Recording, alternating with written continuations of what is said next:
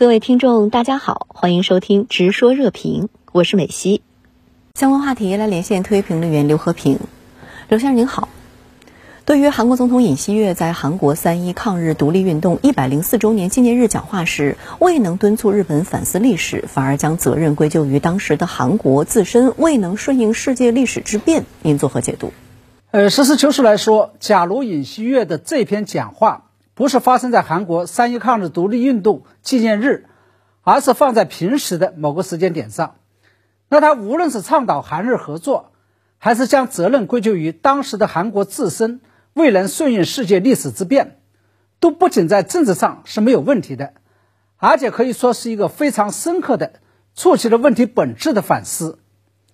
因为根据马克思主义的辩证法，内因是决定性的作用，外因只是其影响作用。假如韩国在当时就认清世界大势，奋起改革图强，日本的确是不敢产生觊觎之心的。这就如同中国的历史教科书。把甲午战败的深层次责任归咎于晚清政府为了小集体的利益，只是开展洋务运动这样的小修小补，却未能对封建君主制度进行大破大立，其意涵是相似的。尹锡悦的问题在于，你发表这篇高论的时间、地点、场合，尤其是方式方法都不对，也就是你不仅不能在三一抗日独立运动纪念日这样的场合来讲这样的话。而且更为关键的是，你的讲话太偏颇了，应该先谴责日本军国主义对半岛的侵略扩张，再来反思韩国自身的问题。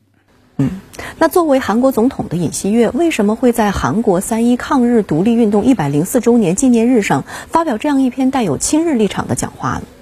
我认为这应该不是因为尹锡悦在政治上的不成熟，而是另有目的。英国著名的左翼作家乔治·奥威尔。在其名著《一九八四》中有这样一句名言：“谁控制了过去，谁就控制了未来；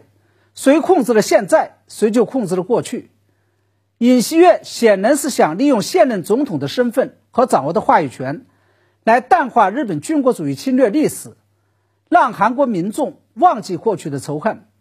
从而为接下来日本与美国合作、构建美日韩军事同盟铺平道路。而且，尹锡悦这篇讲话的逻辑路径是这样的：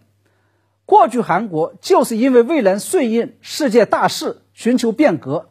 才招致了日本的侵略。那么，现在的韩国不能够重蹈过去的覆辙，必须认清并主动顺应世界大势。这个世界大势就是构建美日韩军事同盟。那么，值得注意的是，搬掉美日韩构建军事同盟的最大绊脚石。也就是韩日历史问题，是好几任韩国保守派前总统都想做的事情。朴槿惠为了签订韩日情报交流协定，与告诫美日韩军事同盟，就跟日本签订了解决二战时期强征劳工问题的协议。但是最终的结果，他们都因为忤逆了韩国国内的民族主义情绪，而无一例外的都翻车了。那么在这种情况下，尹锡悦为什么还要主动去捅这个马蜂窝呢？我认为原因只有一个，那就是因为拜登政府在告诫美日韩军事同盟这件事情上，对尹锡悦逼得太紧了，以至于尹锡悦不得不铤而走险。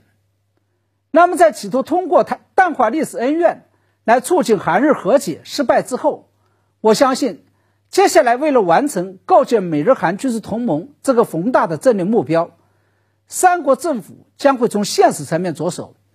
也就是通过炒作朝鲜威胁论，以及不排除配合美日渲染中国威胁论，